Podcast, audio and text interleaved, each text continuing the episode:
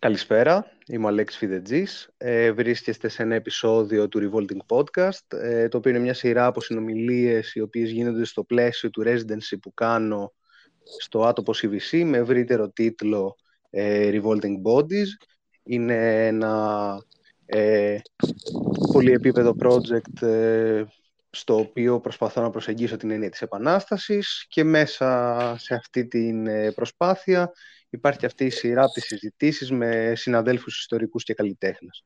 Ε, απόψε έχω την τύχη να έχω μαζί μου τον Κωνσταντίνο Κοτσί, ο οποίος είναι ένας οικαστικός με έδρα την Αθήνα, ο οποίος ε, ασχολείται πολύ με το μέσο της εγκατάστασης και εν προκειμένου θα συζητήσουμε σήμερα μαζί για τη δουλειά του που παρουσίασε στο άτομο CVC το περασμένο φθινόπωρο με τίτλο Ambrosexual. Ήταν μια εγκατάσταση η οποία προέκυψε μέσα από την τριβή του Κωνσταντίνου με τη συλλογή του συλλέκτη Θέμη Ραγιά και μια συνθήκη που προέκυψε μετά από πρότασή μου να δει αυτή τη συλλογή ο Κωνσταντίνος και να ασχοληθεί με πράγματα τα οποία φλερτάρουν κάπως με τη γενεαλογία ε, και την αισθητική της ελληνικής επανάστασης. Ε, προφανώς από τη στιγμή που το ανέλαβε ο Κωνσταντίνος έχει κάνει πολλά βήματα παραπέρα όλο αυτό και αυτό το ταξίδι ας πούμε θα συζητήσουμε σήμερα. Ε, καλησπέρα Κωνσταντίνο, ευχαριστώ πολύ που είσαι εδώ. Καλησπέρα Λέξη, ευχαριστώ πάρα πολύ για τη συνεργασία σε κάθε επίπεδο. Να είσαι καλά. Πολύ χαίρομαι. Λοιπόν, ε, έτσι για να ξεκινήσουμε, πρώτα απ' όλα θα ήθελα να πω δύο πράγματα. Εμένα η αρχική μου σκέψη ήταν ότι βλέποντας ε, κάποια κομμάτια αυτής της συλλογής, που έχει πολλά στοιχεία από αμαλίες, τσολιαδάκια, είναι έτσι ένα, όπως πολύ σωστά το χαρακτήρισες κάποια στιγμή, είναι ένα ε, cabinet of curiosities, έχει πάρα πολλά πράγματα, μεταξύ των οποίων και πολλά στοιχεία τα οποία φλερτάρουν με την Ελληνική Επανάσταση. Ε, εμένα η αρχική μου ιδέα ήταν ε, να φέρω έναν καλλιτέχνη ο οποίος δουλεύει με ready-mades, δουλεύει με πράγματα τα οποία είχαν έτσι μια προηγούμενη ζωή και τα, με κάποιο τρόπο τα επαναπροσεγγίζει για να φτιάξει πρωτότυπα έργα. Ε, εσύ όταν ήρθες αντιμέτωπος με αυτή τη συλλογή του Θέμη, ποιες ήταν οι πρώτες σου σκέψεις; Ε, εγώ είχα έρθει λίγα χρόνια νωρίτερα σε επαφή με την συλλογή του, του Θέμη Ραγιά. Οπότε όταν συζητήσαμε και μου έκανε την πρόταση, η αλήθεια είναι ότι δεν ξαφνιάστηκα γιατί ήξερα τι είχα περίπου να, να αντιμετωπίσω. Ε, η σκέψη μου σε σχέση με τη συλλογή του μπορεί να κινηθεί σε πολλούς ε, άξονες. Σίγουρα ο ένας ε, από αυτούς είναι το κομμάτι των συμβόλων, αυτό που θα συζητήσουμε επί της ουσίας σήμερα και αυτό που μου ανέθεσες τέλος πάντων και εσύ να, να διαχειριστώ. Και η αλήθεια είναι ότι και την προηγούμενη φορά που πάλι υπήρξε μια επαφή με το, με το Θέμη Ραγιά, επί της ουσίας πάλι κινηθήκαμε στην λογική των, ε, των συμβόλων που υπάρχουν μέσα σε όλη αυτή την, ε, τη συλλογή. Και έτσι όπως τα ξαναείδες με, αυτό, με πιο φρέσκο μάτι φέτος, όταν πήγαμε και μαζί ας πούμε και ξεκινήσαμε να κοιτάμε και να κάνουμε μια ανασκαφή μέσα, ανάμεσα σε όλα αυτά τα κομμάτια, τι ήταν τα πρώτα πράγματα που σου τραβήξανε το ενδιαφέρον; Θυμάσαι κάποιο κομμάτι συγκεκριμένα ή πώς άρχισε να χτίζεται μέσα από την τριβή σου με τη συλλογή οι πρώτες σου σκέψεις για το τι έργο θα ήθελες να κάνεις; Τέλεια. Καταρχάς, για να μεταφέρουμε λίγο και στο, στον κόσμο που τυχόν δεν, ή δεν έχει δει την έκθεση ή δεν γνωρίζει και τον, ε, τον, τον Θέμη. Ε, καταρχάς, να πούμε ότι είναι ένας πολύ ανοιχτός και φιλόξενος ε, άνθρωπος. Ε, αυτό που τραβάει αμέσως, νομίζω, την προσοχή ε, στο χώρο, στο σπίτι του επί που βρίσκεται η συλλογή ή, εν πάση περιπτώσει, τα αντικείμενα, γιατί δεν ξέρω κατά πόσο είναι δόκιμο το να μιλάμε για μια οργανωμένη συλλογή ή για να τον χαρακτηρίσουμε επίσημα συλλέκτη, εφόσον και, ο, και εκείνος προσπαθεί τέλος πάντων κάπως να διαφύγει από αυτήν τη, τη συζήτηση. Ναι, αλλά με την έννοια του ρήματος συλλέγω, μαζεύω, ας πούμε, ακριβώς, σίγουρα μπορούμε ακριβώς. να το χρησιμοποιήσουμε.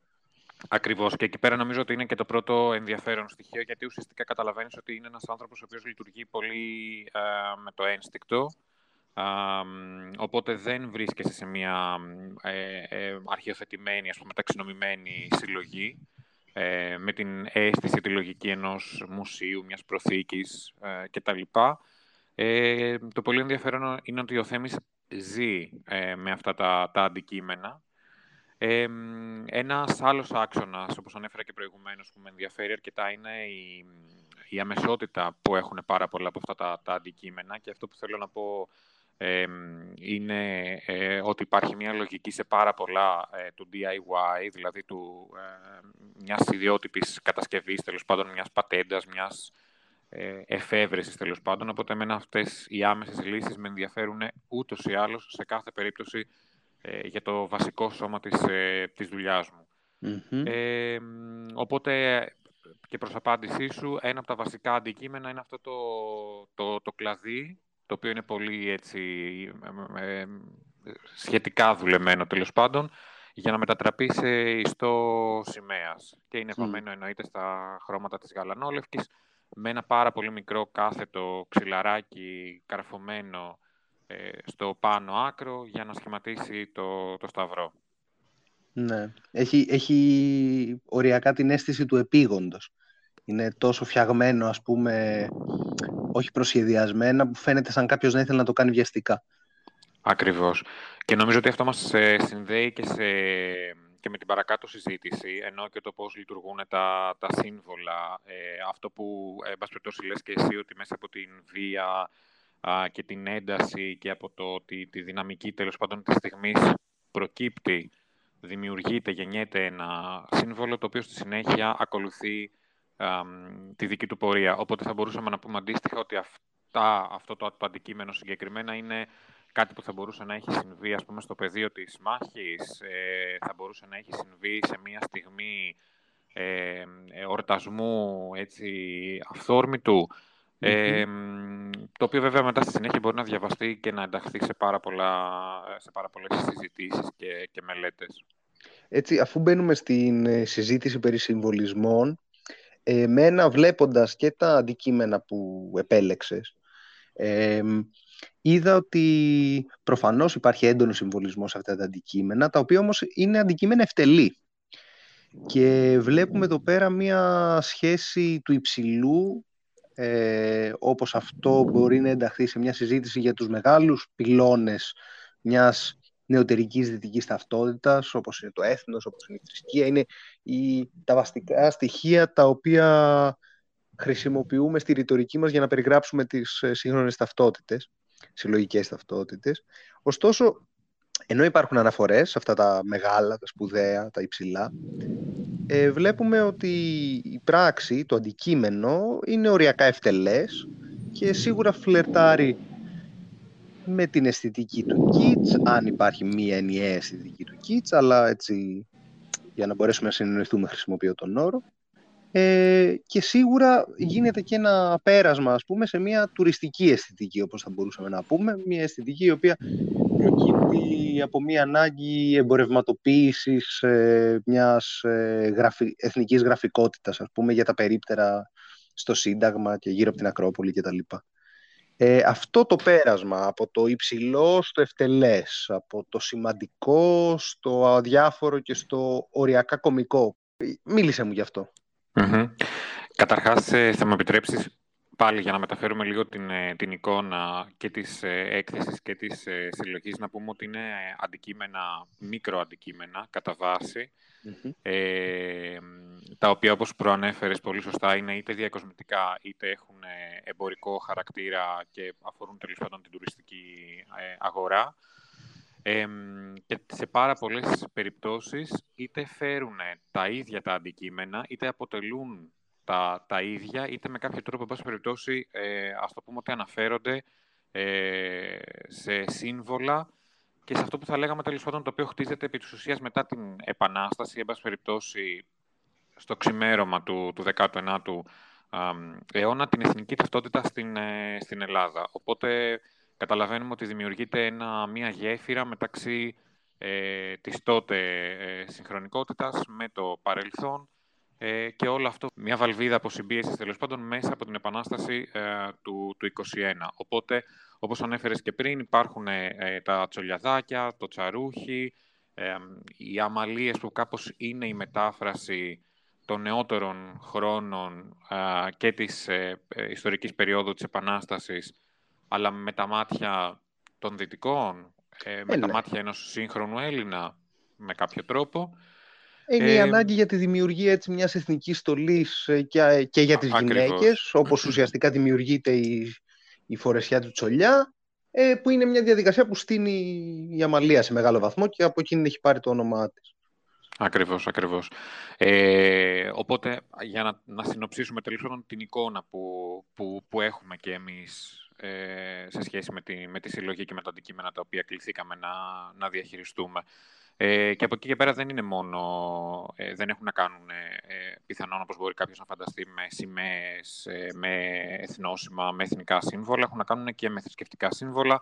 Υπάρχουν αντικείμενα τα οποία έχουν θρησκευτική χρήση μέσα στο, στη συλλογή. Ε, για να επανέλθω στο κομμάτι του, του υψηλού, η πρώτη μου σκέψη σε σχέση με το, με το υψηλό και ένα, μια σκέψη η οποία αφορά και την ίδια μου τη, τη δουλειά, ε, είναι ότι το, το υψηλό πάντα συνδέεται με μια προσπάθεια θέωσης του, του ανθρώπου και του εκάστοτε πολιτισμού έτσι εννοείται. Ε, δηλαδή υπάρχει αυτή η επιθυμία του να γίνεις αθάνατος, να διατηρηθείς μέσα στον, στον χρόνο, στο διηνεκές. Ε, Γι' αυτό το λόγο προσπαθούν οι άνθρωποι, διάφορες κοινότητες, κοινωνίες, πολιτισμοί, ε, να συνδεθούν με την ύλη, να δημιουργήσουν έναν υλικό πολιτισμό, θεωρώντας ότι θα αφήσουν ένα υλικό τεκμήριο και αυτό θα τους διατηρήσει, θα τους, ακριβώς ένα αποτύπωμα, θα τους διατηρήσει, θα τους παγιώσει μέσα στον, ε, στον, στον χρόνο. Και ουσιαστικά και αυτά τα τεκμήρια είναι αυτά τα οποία κοιτάμε ε, αν θέλεις και στο, στο, στο παρελθόν. Δηλαδή εκεί στρεφόμαστε και θεωρούμε ότι ένας πολιτισμός δεν υπάρχει αν δεν, δεν έχει αφήσει ε, υλικά τεκμήρια, το οποίο είναι ε, ενδεχομένως εισαγωγικά μια λανθασμένη ε, αντίληψη, με την έννοια ότι μπορεί να υπάρχει μια γιορτή. Ακριβώς. Είναι, είναι δεσμευτικό, αν μη τι άλλο, για το τι αντιμετωπίζουμε ως ε, πηγή για να αντιληφθούμε ένα συγκεκριμένο παρελθόν. Ακριβώς. Μέσα σε όλο αυτό βέβαια, αυτά έχουν πάρα πολύ μεγάλο ενδιαφέρον για το πώς περνάνε από, από κάτι το οποίο θεωρείται σημαίνον ε, σε κάτι το οποίο είναι ευτελές και αδιάφορο. Δηλαδή, θέλω να πω, όταν ανακαλύπτεται ένας κύωνας, ένα, ένα κομμάτι ας πούμε, ένα θράβσμα, ε, αντιμετωπίζεται ως κάτι το οποίο είναι πραγματικά πάρα πολύ σημαντικό. Του αποδίδουμε αξία και του αποδίδουμε αξία γιατί συνδέεται πιθανολογώ με τη δική μας ταυτότητα τη σύγχρονη. Ωστόσο, όταν περνάει μέσα από ένα φίλτρο τουριστικής ε, οικονομίας, καταλήγει να γίνεται μια καρικατούρα αυτής της αρχικής αναφοράς, να φλερτάρει με το κίτσο, όπως είπα και πρωτήτερα. Ε, αυτό το πέρασμα, εσύ πώς το χρησιμοποιείς, ας πούμε, σε αυτή τη δουλειά, γιατί πολλά από αυτά τα αντικείμενα τα οποία διαχειρίζεσαι έχουν την αρχική αναφορά στο υψηλό, ωστόσο αποτελούν στοιχεία ενός υλικού πολιτισμού που ε, δεν είναι αυτόφωτα, είναι, ναι, προσπαθούν να διεκδικήσουν την ταυτότητα τους και αυτά με τη σειρά τους όπως και εμείς. Λοιπόν, νομίζω ότι η απάντηση είναι ένας σταυρός, αν θες, ο οποίος δημιουργείται. Ουσιαστικά μια, μια σύνδεση μεταξύ και της αναζήτησης του, του Θέμη Ραγιά ε, και της δικής μου προσωπικής αναζήτησης όσον αφορά τη δουλειά μου. Ε, και πάλι θα επανέλθω σε αυτό που ανέφερα πριν σε σχέση με το, με το DIY και την αμεσότητα. Ο Ραγιάς, τέλος πάντων, μέσα και από τις συζητήσεις μας αναφέρεται, τέλος πάντων, στον καθημερινό λαϊκό ε, πολιτισμό. Ε, και στο πώς το υψηλό δίνει, ας πούμε, υπάρχει ένα, ένα αντιδάνειο, αν θες, ε, με τον λαϊκό, σε εισαγωγικά, ε, πολιτισμό ή με την καθημερινότητα, ε, πολύ απλά. Ε, οπότε νομίζω ότι εκεί κάπως βρίσκεται η, η απάντηση ε, στο γεγονός ότι προφανώς δημιουργείται ένα σύμβολο μέσα από ένα γεγονός, από μια δυναμική όπως αναφέραμε και προηγουμένως. Στη συνέχεια περνάει, εν πάση αποκρισταλώνεται, ας το πούμε έτσι, μέσα σε μια ταυτότητα, μέσα σε μια αφήγηση αλλά στο τέλος φτάνει να αφορά την καθημερινότητα. Και αν δεν, δεν φτάσει στο σημείο να αφορά την καθημερινότητα, θεωρώ ότι δεν έχει επιτύχει και την, ε, την παγίωσή του, ας πούμε, και την, ε, την, ε, την εγκαθίδρυσή του σαν mm. γεγονός, ε, σαν, σαν σύμβολο, σαν, σαν, σαν. και νομίζω ότι έχει να κάνει με την επιτέλεση και την επιτελεστικότητα ε, ουσιαστικά. Και το ότι συνδέεται σε πιο άμεσο, με πιο άμεσο τρόπο, ας πούμε, με τη... αποτελεί στοιχείο βιωμένο από ένα σημείο και μετά και όχι απλά μια αναφορά, έστω και μέσα από αυτά τα φίλτρα. είναι οξύμορο το να μιλάμε για κάτι βιωμένο βέβαια ε, με μια απόσταση ενδεχομένως 4.000-2.000 χρόνων ε, για να είμαι πιο σωστός ε, με, με ένα πραγματικό γεγονός ε, αλλά καταλαβαίνω πώς το, πώς το εννοείς. Είναι βιωμένο Στην καθημερινότητα με, με το σύγχρονο ναι. βλέμμα. Ακριβώς. Ακριβώς. Ακριβώς, Οπότε εγώ εκεί θέλω να πατήσω στο ότι το σύγχρονο βλέμμα είναι αυτό το οποίο αν δεν φτάσει μάλλον στο σύγχρονο βλέμμα δεν έχει εγκαθιδρυθεί ε, το, το σύμβολο. Δηλαδή, θεωρώ ότι θα έχει ξεπέσει πολύ ε, νωρίτερα, οπότε δεν θα φτάσει στο σημείο ε, να αφορά μια, μια εποχή, εν πάση περιπτώσει. Ναι, ναι, ναι. Αυτό βέβαια προκύπτει, μέσα από αυτό προκύπτει και μια συζήτηση για τα αξιακά μοντέλα τα οποία ορίζουν σε κάθε εποχή τι είναι σημαντικό και τι κρατάμε και τι πετάμε, έτσι. Είναι μια συζήτηση που μπορεί να αφορά και την αρχαιολογία ή και έτσι. Ακριβώς. Ε, μέσα από αυτά τα δίπολα, μεταξύ υψηλού και ευτελούς, kits κλπ. Ε, νομίζω ότι προκύπτει και ο τίτλος τον οποίο έχεις χρησιμοποιήσει, το Ambrosexual. Σωστά; Ακριβώς, πολύ σωστά. Ε, διακρίνω πάρα πολλά δίπολα και μέσα στην ε, προσπάθεια που, που κάναμε τέλος πάντων ε, να διαχειριστούμε τη συλλογή του, του Θέμη Ραγιά, αλλά και μέσα στην ίδια την, την συλλογή. Καταρχάς, ο Θέμης, ε, πέρα από τα ίδια τα αντικείμενα, έχει και ο ίδιος να μεταφέρει πάρα πολλές πληροφορίες, πάρα πάρα πολλές ιστορίες. Ε, νομίζω ότι είναι μια πάρα πολύ καλή ευκαιρία ε, μέσα από τα αντικείμενα και μέσα από τις αφηγήσεις του να ε, αναβιώσει τέλος πάντων μια διαφορετική εποχή με διαφορετικές ε, συνήθειες, ε, διαφορετικές συντεταγμένες αν, αν το θες. Οπότε μέσα σε όλα αυτά βρίσκω ούτως ή άλλως ότι υπάρχουν αρκετά α, δίπολα. Ένα βασικό δίπολο το οποίο κρατάω ε, είναι και το υψηλό και το, το, το ευτελές τέλος πάντων, ε, αλλά είναι και το, το ιερό, ε, αν το θέλεις, και το πώς το ιερό είναι πάρα πολύ κοντά ε, λόγω του ενστίκτου κυρίως και λόγω όλων αυτών των, μάλλον μια, μιας μεταφυσικής, αν θες, ε, αίσθησης και προσέγγισης, την οποία βάζει και ο, ο, Ραγιάς μέσα στη, στη συλλογή του, ε, με το σεξουαλικό. Οπότε το σεξουαλικό και το ιερό είναι κάτι που εγώ αισθάνομαι πάρα πολύ έντονα όταν συνομιλώ μέσα στον χώρο, ε, στο σπίτι του, του, του Θέμη, με τα αντικείμενα ε, παρόντα. Τα οποία όμως, εδώ να πω ότι ε, και αυτό ε, με, με ιντρίγκαρε στην προσήγησή σου, είναι ότι συνήθως ε, αυτά τα δύο πράγματα, ας πούμε, το αισθησιακό σε σχέση με το ιερό, ε, φαίνονται αντιδιαμετρικά αντίθετα πράγματα. Δηλαδή κάτι το οποίο συνδέεται με, τη, με, με έναν θρησκευτικό πουριτανισμό και κάτι άλλο που έρχεται σε αντίθεση ως απελευθέρωση. Ωστόσο, εσύ δεν το αντιμετωπίζεις έτσι. Τα βλέπεις σαν πράγματα τα οποία είναι πιο πιο στενά, πιο διαπλεκόμενα, αν μη τι άλλο. Εγώ αυτήν την αίσθηση καλούμε, κλήθηκα μάλλον να, να μεταφέρω, αν θες. Ε, ήταν η απάντησή μου, εν περιπτώσει, στη δική σου, ε, στην, στην ερώτηση που τέθηκε από τη δική σου ε, μεριά σε αρχικό ε, επίπεδο. Και επειδή και εγώ αντίστοιχα λειτουργώ με το, με το ένστικτο, θεώρησα ότι κάπως ταυτίστηκα και με την προσέγγιση του, του Θέμη και ουσιαστικά ε, ε, εξορίσοντας, αν θες, αυτή την αίσθηση του ιερού και του, του, του, του ερωτισμού, τέλος πάντων, προσπάθησα να, το, να είναι ένα στοιχείο το, το οποίο θα μεταφέρω την έκθεση στο, στο εγχειρημα Ε, και επίσης δεν μπορούμε να αφήσουμε και έξω από τη συζήτηση το φετίχ, δηλαδή το ότι ουσιαστικά αυτά τα αντικείμενα πλέον από ένα σημείο και μετά δεν έχουν κάποια ας το πούμε, εκλογήκευση, ε, δεν μπορούν να απαντήσουν σε κάποιο κανόνα ή σε κάποιο νόμο, mm. αισθητηριακά ε, κινείται όχι μόνο ε, ο Ραγιάς σε καμία περίπτωση, αλλά νομίζω αρκετοί από τους συλλέκτες, συλλέκτες, ε, οπότε υπάρχει αυτή η ειδονή που τους μεταφέρει, που τους ε, ε, αποδίδει ένα συγκεκριμένο αντικείμενο με το οποίο θέλουν να βρίσκονται μαζί στον ίδιο χώρο και να το να αποκτήσουν γίνεται ποφυτό, εν παση περιπτωσει Οπότε, ούτως ή άλλως νομίζω ότι ε, ε, το σεξουαλικό στοιχείο υπάρχει μέσα στην ε, λογική και στην, στο πώς αντιμετωπίζει ένας συλλέκτης την, την ύλη. Mm.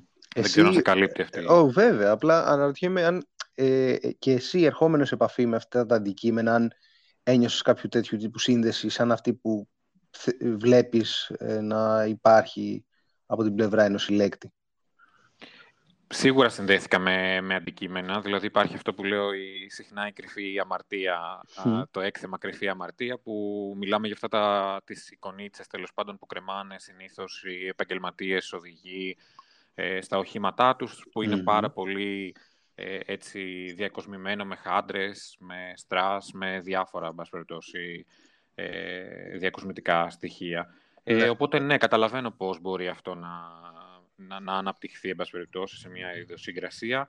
Ε, εγώ μπορώ να πω ότι περισσότερο το φετίχ, ας πούμε, το σεξουαλικό στοιχείο ή αυτή την, την, την διάθεση και την, την ορμή και το ποθητό, το αντιμετωπίζω περισσότερο με την ύλη, με τα υλικά, με τις φόρμες ε, κτλ.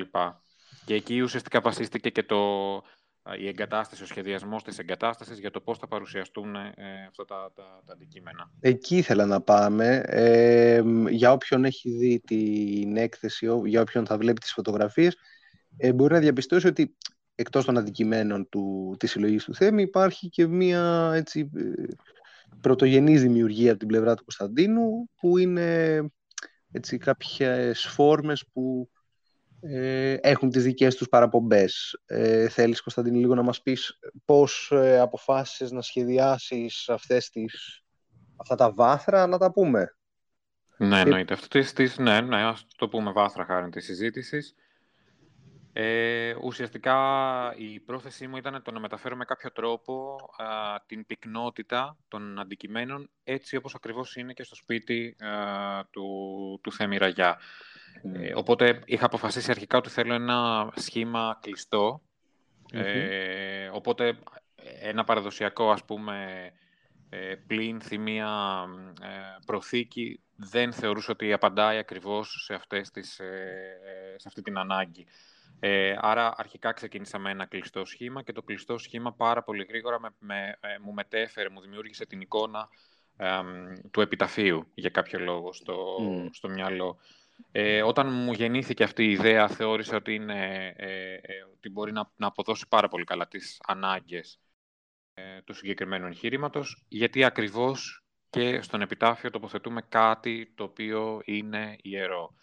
Ε, και το πλαισιώνουμε οπότε... ωστόσο με λουλούδια που πεθαίνουν και εδώ υπάρχει πάλι ένας κύκλος σαν τον κύκλο των, ε, της αξίας που έχουν οι αναφορές, τα, τα αντικείμενα αυτά, ας πούμε. πάλι γίνεται μια τέτοιου τύπου αναφορά εδώ πέρα. Ακριβώς, οπότε και μένω πάρα πολύ στο κομμάτι το μεταφυσικό και ε, το, το ιερό και αν θέλεις και με κάποιο τρόπο και στο, στο, ε, στο abstract, στο αφηρημένο, γιατί δεν, ε, ενώ μιλάμε για έναν υλικό πολιτισμό ή προσπαθούμε να το μεταφράσουμε με όρους υλικού πολιτισμού, όπως τα λουλούδια που λες, παραδείγματος χάρη, το ότι θα κάνουμε έναν πολύ ακριβό ξύλινο επιτάφιο, στην πραγματικότητα φιλοξενεί κάτι το οποίο δεν είναι, ας το πούμε, ε, χωρίς να θέλω να θίξω, ευδιάκριτο ε, με κάποιο τρόπο. Απλά για μένα έχει πάρα πολύ ε, ενδιαφέρον ένα ιδιόμορφο σχήμα ε, σε σχέση και με την ζωή των συμβόλων που άπτεται του θέματος του, του επιταφείου. Ε, και πάλι θα αναφέρω την επιτέλεση και την επιτελεστικότητα ε, και αυτό που ουσιαστικά περιέγραψα και προηγουμένως, ότι γεννιέται από, μέσα από την ανάγκη, μέσα από τη στιγμή, από την δυναμική α, ενός γεγονότος, μιας μάχης, θα δανειστώ καλή ώρα, της επανάστασης, σε περιπτώσει, ε, προκύπτει ένα, ένα σύμβολο ή προγενέστερα μια αξία, θεωρώ καλύτερα, η οποία γεννά το, το σύμβολο, ε, αλλά νομίζω ότι όταν έχει γεννηθεί το σύμβολο είναι ήδη σε μια όρημη ηλικία, εάν γίνομαι κατανοητός. Πολύ σύντομα ακολουθεί ο, θάνα, ο θάνατός του, υπό την έννοια ότι δεν μπορεί να είναι λειτουργικό σαν σύμβολο, γιατί προφανώς η δυναμική ε, ή το, το, το συγκείμενο το οποίο το έχει δημιουργήσει έχει τελειώσει, έχει ολοκληρωθεί, έχει ολοκληρώσει τον κύκλο του, οπότε φτάνει μια κοινωνία να διαχειριστεί κάτι το οποίο είναι ήδη, ε, όσον αφορά το περιεχόμενο τουλάχιστον, νεκρό, σε εισαγωγικά. Και από εκεί και πέρα ξεκινάει η σύψη. Βαριά λέξη. Ε, απλά εγώ σκεφτόμουν αυτό ότι ε, από τη μία πλευρά ε, μέσα από τη διαδικασία συμβολοποίησης επέρχεται ένας θάνατος, από την άλλη όμως δημιουργείται και μία νέου τύπου ζωή ε, από τη στιγμή που ε, ας πούμε να πάρουμε για παράδειγμα την Επανάσταση που είναι μια συνθήκη βίας και δράσης η οποία μεταβολίζεται με τέτοιο τρόπο μέσα από ένα εθνικό φίλτρο που από τη μία πεθαίνει γιατί χάνει τη δυναμική της την ένταση μάλλον, από την άλλη δημιουργείται μια συνθήκη ας πούμε soft power ε, όπου επανέρχεται το σύμβολο, η αναφορά για να ε, χαρακτηρίσει ε, την κοινωνία στην πορεία της. Γιατί αποτελεί ένα σύμβολο, αποτελεί ε, ένα αφήγημα που τελικά έρχεται με τη σειρά του να κάνει dominate τις ταυτότητες των επόμενων γενναίων. Οπότε εδώ υπάρχει ένας πολύ ενδιαφέροντας κύκλος ο οποίος φλερτάρει και με την ε, ε, χριστιανική αναφορά που κάνεις εσύ με τον επιτάφιο και εμένα μου άρεσε πάρα πολύ αυτό. αυτή η συνειδητοποίηση από πλευράς μου ήταν ε, μια από αυτές τις ωραίες ανακαλύψεις που κάνεις κατά καιρούς όταν βλέπεις άλλα έργα. Χαίρομαι γι' αυτό και για το σχόλιο. Ε, απλά και για μένα είναι μια... Όλη, έχεις πάρα πολύ δίκιο στο πώς ε, ε, εξηγείς τέλος πάντων ή διευκρινίζεις όλη αυτή τη, τη διαδικασία. Απλά για μένα προσωπικά και για την δουλειά μου και την έρευνά μου είναι ένα σημείο ε, ε στο οποίο ενίσταμε. Ε, θέλω να πω ότι κάθε κοινωνία ή κάθε, ιστορικό, κάθε ιστορική περίοδος έχει τα δικά της σύμβολα Εάν δεν τα έχει, ενδεχομένως θα πρέπει να κοιτάξει ώστε να τα δημιουργήσει, γιατί ακριβώς ε, αυτή η συγχρονικότητα στην, ε, στη, στη ματιά, μάλλον η έλλειψη συγχρονικότητας με τα γεγονότα τα οποία έχουν δημιουργήσει ε, μια αξία και ένα σύμβολο, νομίζω ότι θολώνει λίγο τα πράγματα. Και εν πολύ συμβολοποίηση μπορεί να υποκρύπτει έτσι και ένα, μια εξειδανίκευση Oh, σίγουρα, νομίζω, σίγουρα το κάνει. Ακριβώς. Είναι και ένα πράγμα το οποίο συζητήσαμε στη διάρκεια της, ε, ε, της έκθεσης. Οπότε, ενδεχομένως, θα έπρεπε με κάποιο τρόπο ε, ιστορικά να προσπαθούμε να αποφεύγουμε ε, ε, αυτές τις, τις παγίδες. Ε, οπότε, γι' αυτό, ε, ακόμα και αυτό που είπα πριν για την σύψη μπορεί να είναι μια βαριά λέξη ή το να πούμε ότι είναι ένα νεκρό σώμα, ένα σύμβολο και αυτό καταλαβαίνω ότι είναι λίγο βαρύ.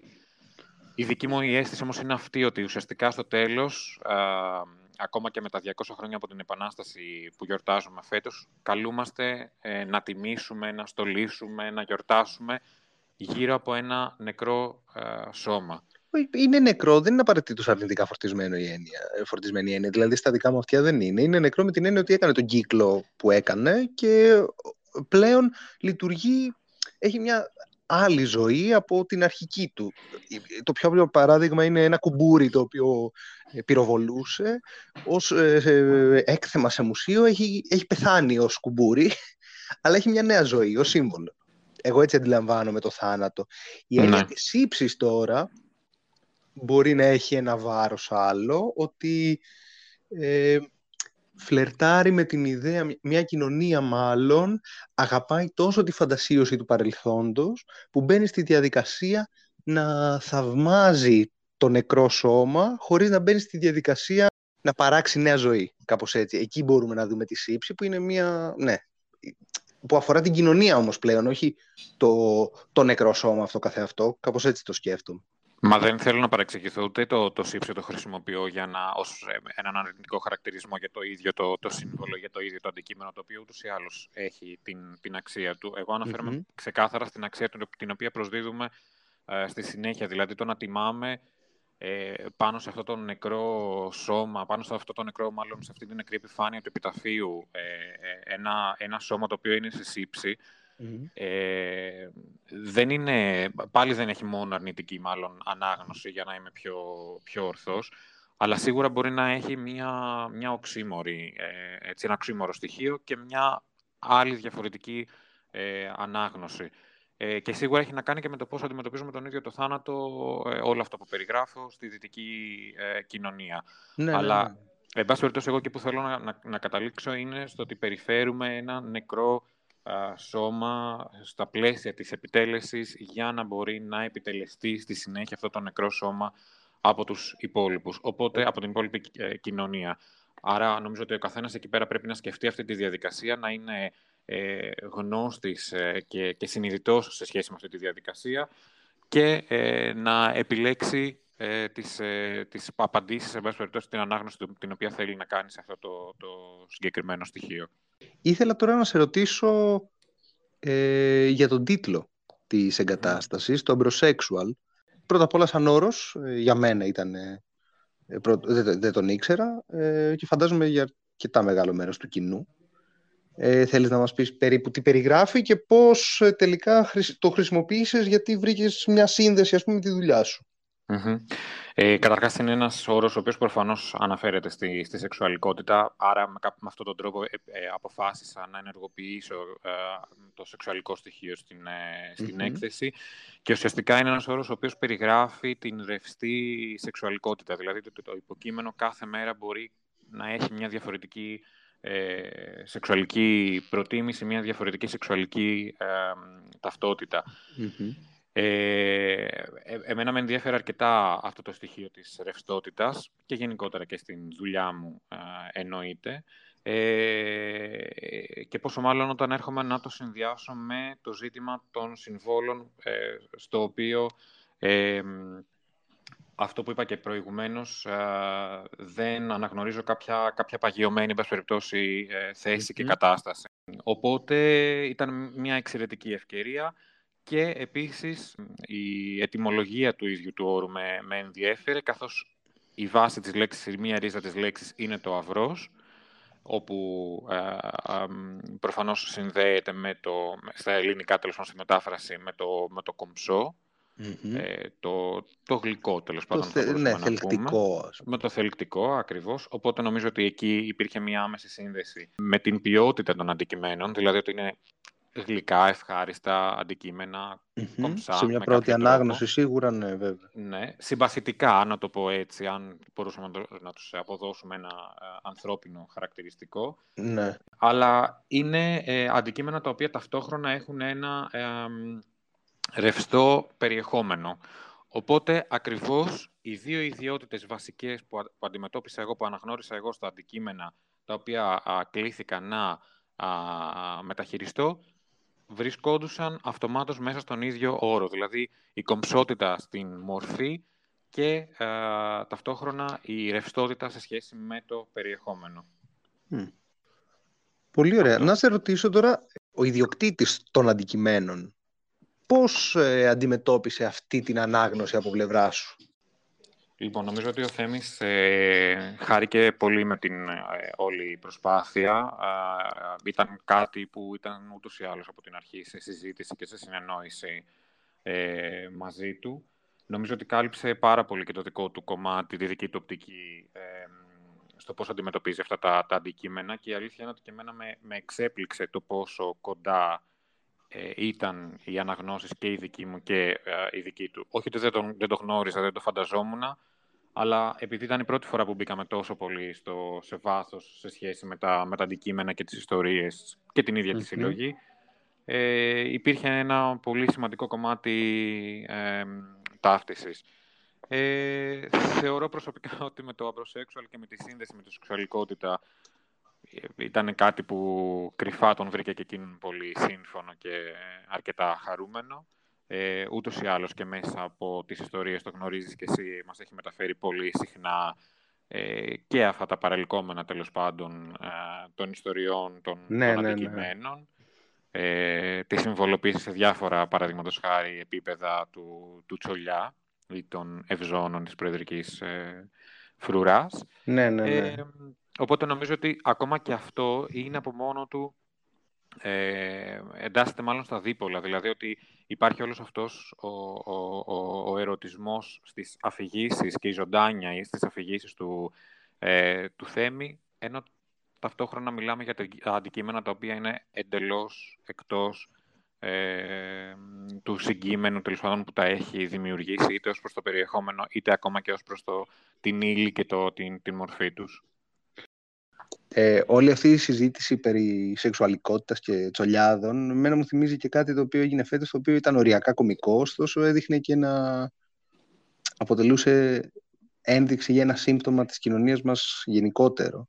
Ε, δεν ξέρω αν θυμάσαι, υπήρχε, βγήκε αυτή η διαφημισούλα της Επιτροπής για τα 200 χρόνια που είχε έναν ε, φαινόταν ένας εύζωνας να ντύνει έναν άλλον και υπήρχε κάτι το οποίο ε, έδειχνε μια αδερφικότητα, μια συντροφικότητα αν μη τι άλλο μεταξύ των δύο νεαρών ανδρών ε, το οποίο όμως στα μάτια έτσι, ενός συντηρητικού κομματιού της κοινωνίας μας φάνηκε κάτι το οποίο προσβάλλει το σύμβολο το οποίο είναι ο Τσολιάς ο οποίος για να είναι σύμβολο θα πρέπει να φέρει και έτσι, ένα φαντασιακό ματσίσμο ε, μαζί του. Ε, το, το, το είδες αυτό, το πρόσεξες, πώς σου φάνηκε όλη αυτή η αντίδραση για αυτή τη διαφήμιση, η οποία ήταν, αν μη τι άλλα, διάφορη, δεν ήταν κάτι. Κοίταξε, νομίζω ότι καλά σίγουρα νομίζω είσαι πιο ειδικός για να μιλήσεις για το επαναστατικό ματσίσμο ε, ή το ματσίσμο τέλος σε σχέση την αρενοπότητα σε σχέση με, τη, με, τα, με τα πολιτικά και κοινωνικά γίγνεσθε. Αλλά για μένα είναι κάτι που είναι, είναι αυτονόητο ότι θα πρέπει να συνδεθούν με την οποιαδήποτε μορφής ε, αρενοπότητα ε, και αυτό ουσιαστικά υπάρχει και μέσα στο, στο, στο κόρπους της, ε, της δουλειάς μου. Είναι αυτό mm-hmm. κάπως με κάποιο τρόπο που σου ανέφερα πριν και με την υλικότητα, ότι προσπαθούμε να εγκαθιδρυθούμε, προσπαθούμε να χρησιμοποιήσουμε βαριά ύλικα, προσπαθούμε ακόμα και αν θες να είμαστε ε, να αναπτυχθεί μάλλον ένα σύμβολο, ένα, ένα τεκμήριο του υλικού πολιτισμού καθ' υποχρεωτικά σαν ακριβώς να είναι ε, κάτι το οποίο έχει έτσι διαγερθεί, εν σεξουαλικά, ακόμα μια φορά ναι, που ναι, ναι, ναι, συνδέεται, ε, στο χώρο και κατ' επέκταση και ε, στο, στο χρόνο. Ε, τώρα ο Τσολιάς, ε, θυμάμαι και αυτό που μας είπε ο Ραγιάς ταυτόχρονα, ότι ουσιαστικά επανέρχεται το 40 ε, πάλι σαν, σαν σύμβολο του επαναστατημένου Έλληνα με τα λαϊκά στρώμα, από τα λαϊκά στρώματα, ο οποίος κλωτσάει, διώχνει τον, τον Ιταλό ε, και τα λοιπά. Την περίοδο βέβαια που υπήρχε ένας οργανωμένος στρατός ε, ο οποίος θα μπορούσε ας πούμε, να λειτουργήσει και εκείνος σαν, ε, σαν σύμβολο. Έτσι. Ε, τον ε, έχουν χρησιμοποιήσει και από, από όλες τις πλευρές. Δηλαδή και ο Μεταξά χρησιμοποιεί τον Εύζουν, αλλά και βλέπουμε και η, η αριστερά να τον χρησιμοποιεί με κάποιο τρόπο σαν ε, το σύμβολο του λαϊκού αγωνιστή. Ας πούμε. Δηλαδή έχει ένα εύρος η χρήση του, του Ακριβώς, αναμφίβολα, αναμφίβολα. Απλά νομίζω ότι πάλι και εκεί πέρα ενδεχομένως ξεκινάει πάλι η συζήτηση και ο κύκλος σε σχέση με το, με το, με το φετίχ, δηλαδή το πώς το σύμβολο ε, φετιχοποιείται τέλος πάντων. Ε, υπάρχει αυτή η λατρεία, εν περιπτώσει, ή η, η επιθυμία ως προς το, ως προς το σύμβολο. Ε, αντίστοιχα, εκεί που θα ήθελα εγώ να σταθώ είναι στο πώς δεν υπάρχει μάλλον η, η γυναικεία συμβολοποίηση, δηλαδή πώς δεν υπάρχει, μιλώντας τέλος πάντων και σε σχέση με την, με την Επανάσταση ε, και τις ταυτότητες του φύλου, ε, πώς δεν υπάρχει μια θηλυκότητα μέσα σε όλο αυτό το, το αφήγημα ε, να, να επιβιώσει, εν περιπτώσει, της αφήγησης και να, mm. να έρθει μέχρι και τις, ε, τις μέρες μας. Αυτό είναι μια ερώτηση ενδεχομένως που θα έπρεπε να, ε, να αναρωτηθούμε.